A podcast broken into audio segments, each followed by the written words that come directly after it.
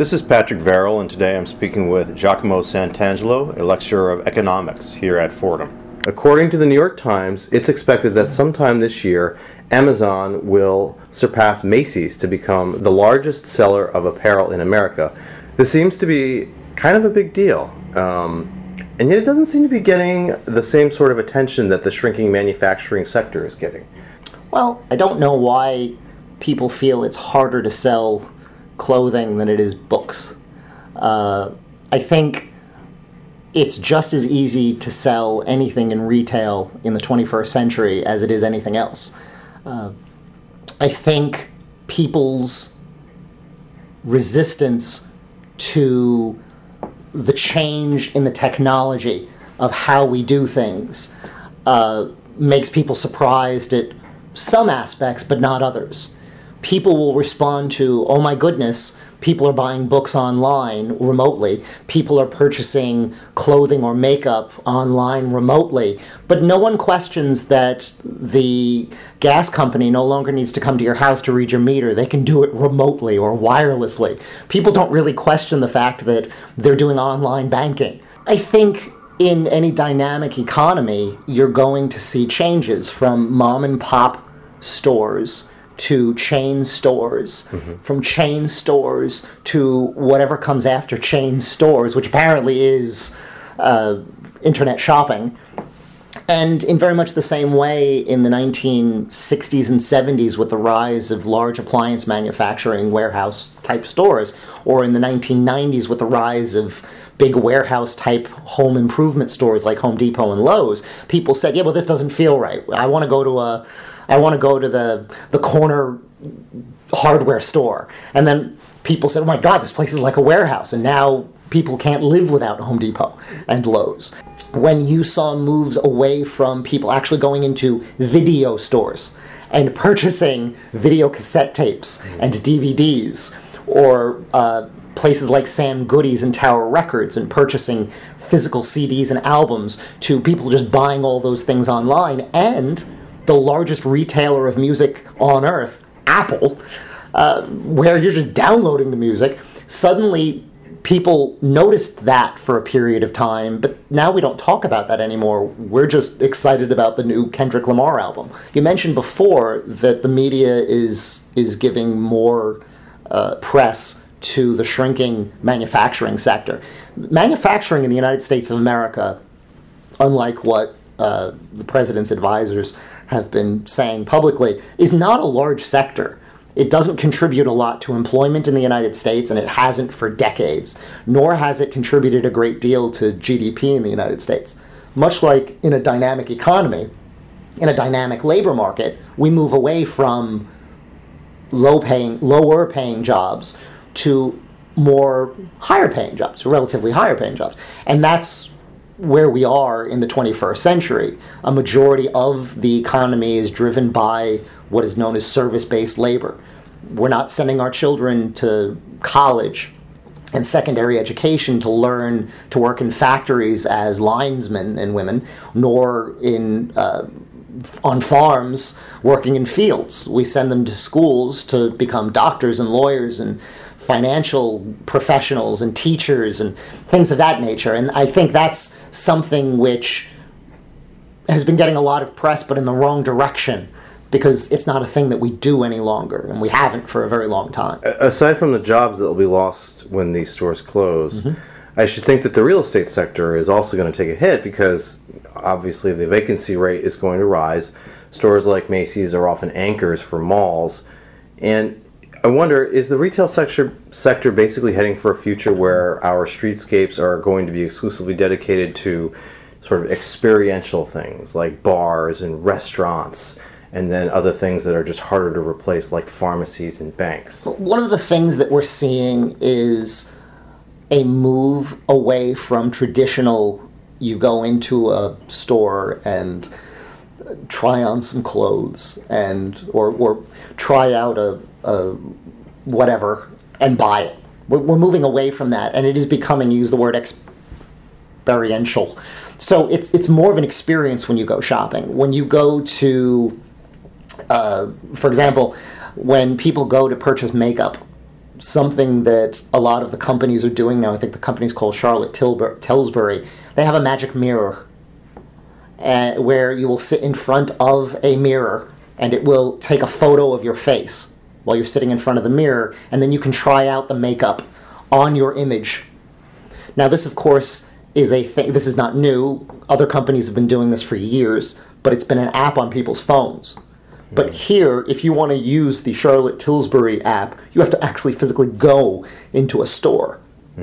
Uh, the company uh, Uniqlo, I believe that's how you pronounce it, they also have one of these, but it's for clothing. So it will actually take a you take a selfie. You stand in front of a mirror. It takes a selfie of you, and then you can literally swipe and put different uh, outfits on yourself. The interesting fact is this was developed by Walt Disney a couple years ago because at all of their parks, uh, they have a a store called the Bibbidi Bobbidi Boutique, in which uh, young boys and girls, because they, don't have this for adults, uh, can go in and stand in front of a mirror, and you can then swipe to have yourself in one of the princesses or one of the prince's costumes, and then you pick the one that you want and you buy it but it allows you that kind of experience. So I think it's experiences that people want. It's why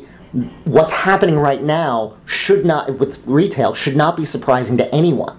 You know, in the end, people are still buying things. Yes, right, and they will. They're- and they're now instead of buying them, they're, now they're just buying them from a central location Mm-hmm.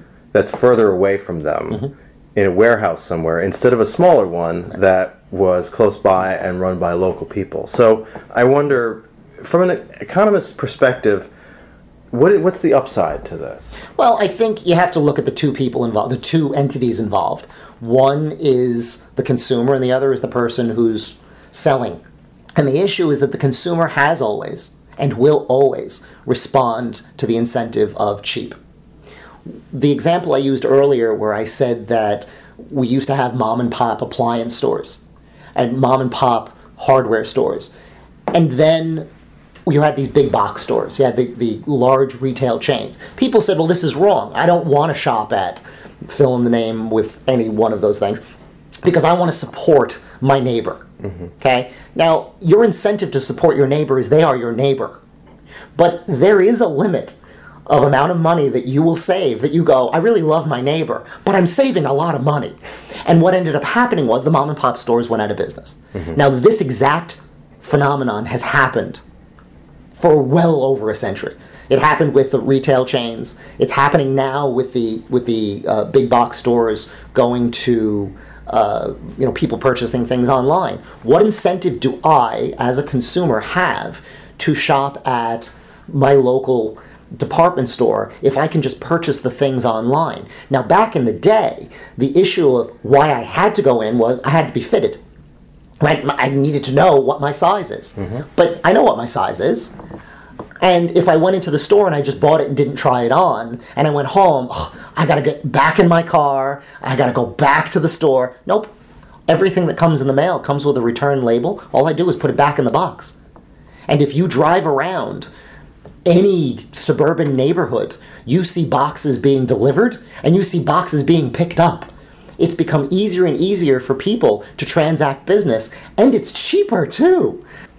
And we are, as a, a race, very lazy. so we will respond to cheap and lazy as much as we can. One one criticism that I have heard, or maybe it's not so much a criticism as it is a concern, is that mm-hmm. this is the sort of thing that works pretty well when it comes to suburban places because you have, for instance, the, the capacity to have delivery trucks coming and going Right. back and forth, mm-hmm. but that it gets a little more dicey when you're talking about compact places like New York City, in that this older model of having large truckloads of goods being brought to a store and then people go to them that worked better for cities because you could deliver the you know you could deliver the goods at night for instance and have them unloaded as opposed to now when you could have delivery trucks traversing the streets day and night all the time.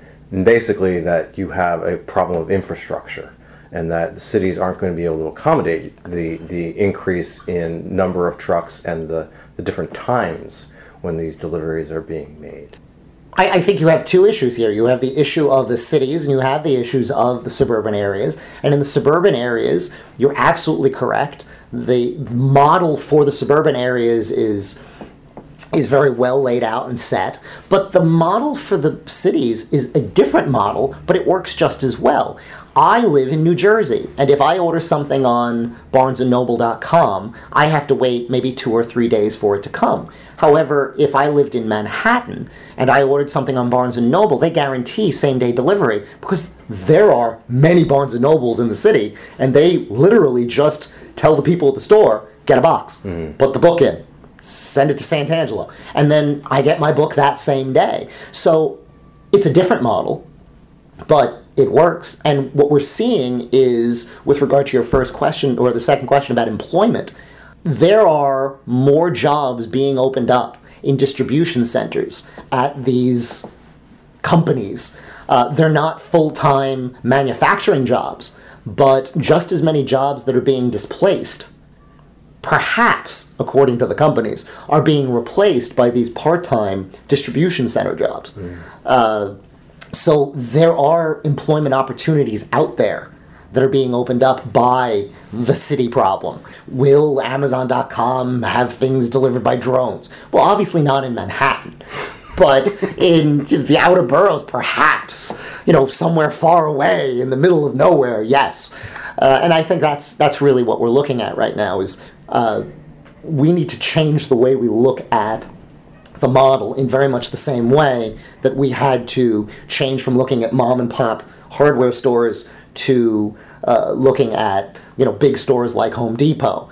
So this is the next logical step. But every single time that step is made, there is resistance at first, and then afterwards people go, "What did we just do?" If all the jobs move out to distribution centers out further out from the cities, what does that mean for your Main Street USA? You're going to see a lot more retail space available in whatever this Main Street USA ends up being. You're still always going to, when people want to have coffee, they're still going to need their Starbucks. So that's always going to be there. There are certain things that you cannot replace digitally yet. So there's always something out there that's that's threatening the mainstream thing. So when my students ask me or when people call me up and you ask me questions like this, I always say, well, I don't know, how did the people producing radio feel about television? Or, you know, the how did those pesky, you know, the pesky TV people when uh, you know they were replacing the people at the old movie theaters? And when you look at those examples, you go, yeah, but that was an old thing. And in 50 years, someone will comment on us having this discussion today and say, yeah, but that was a thing back in the beginning of the 21st century.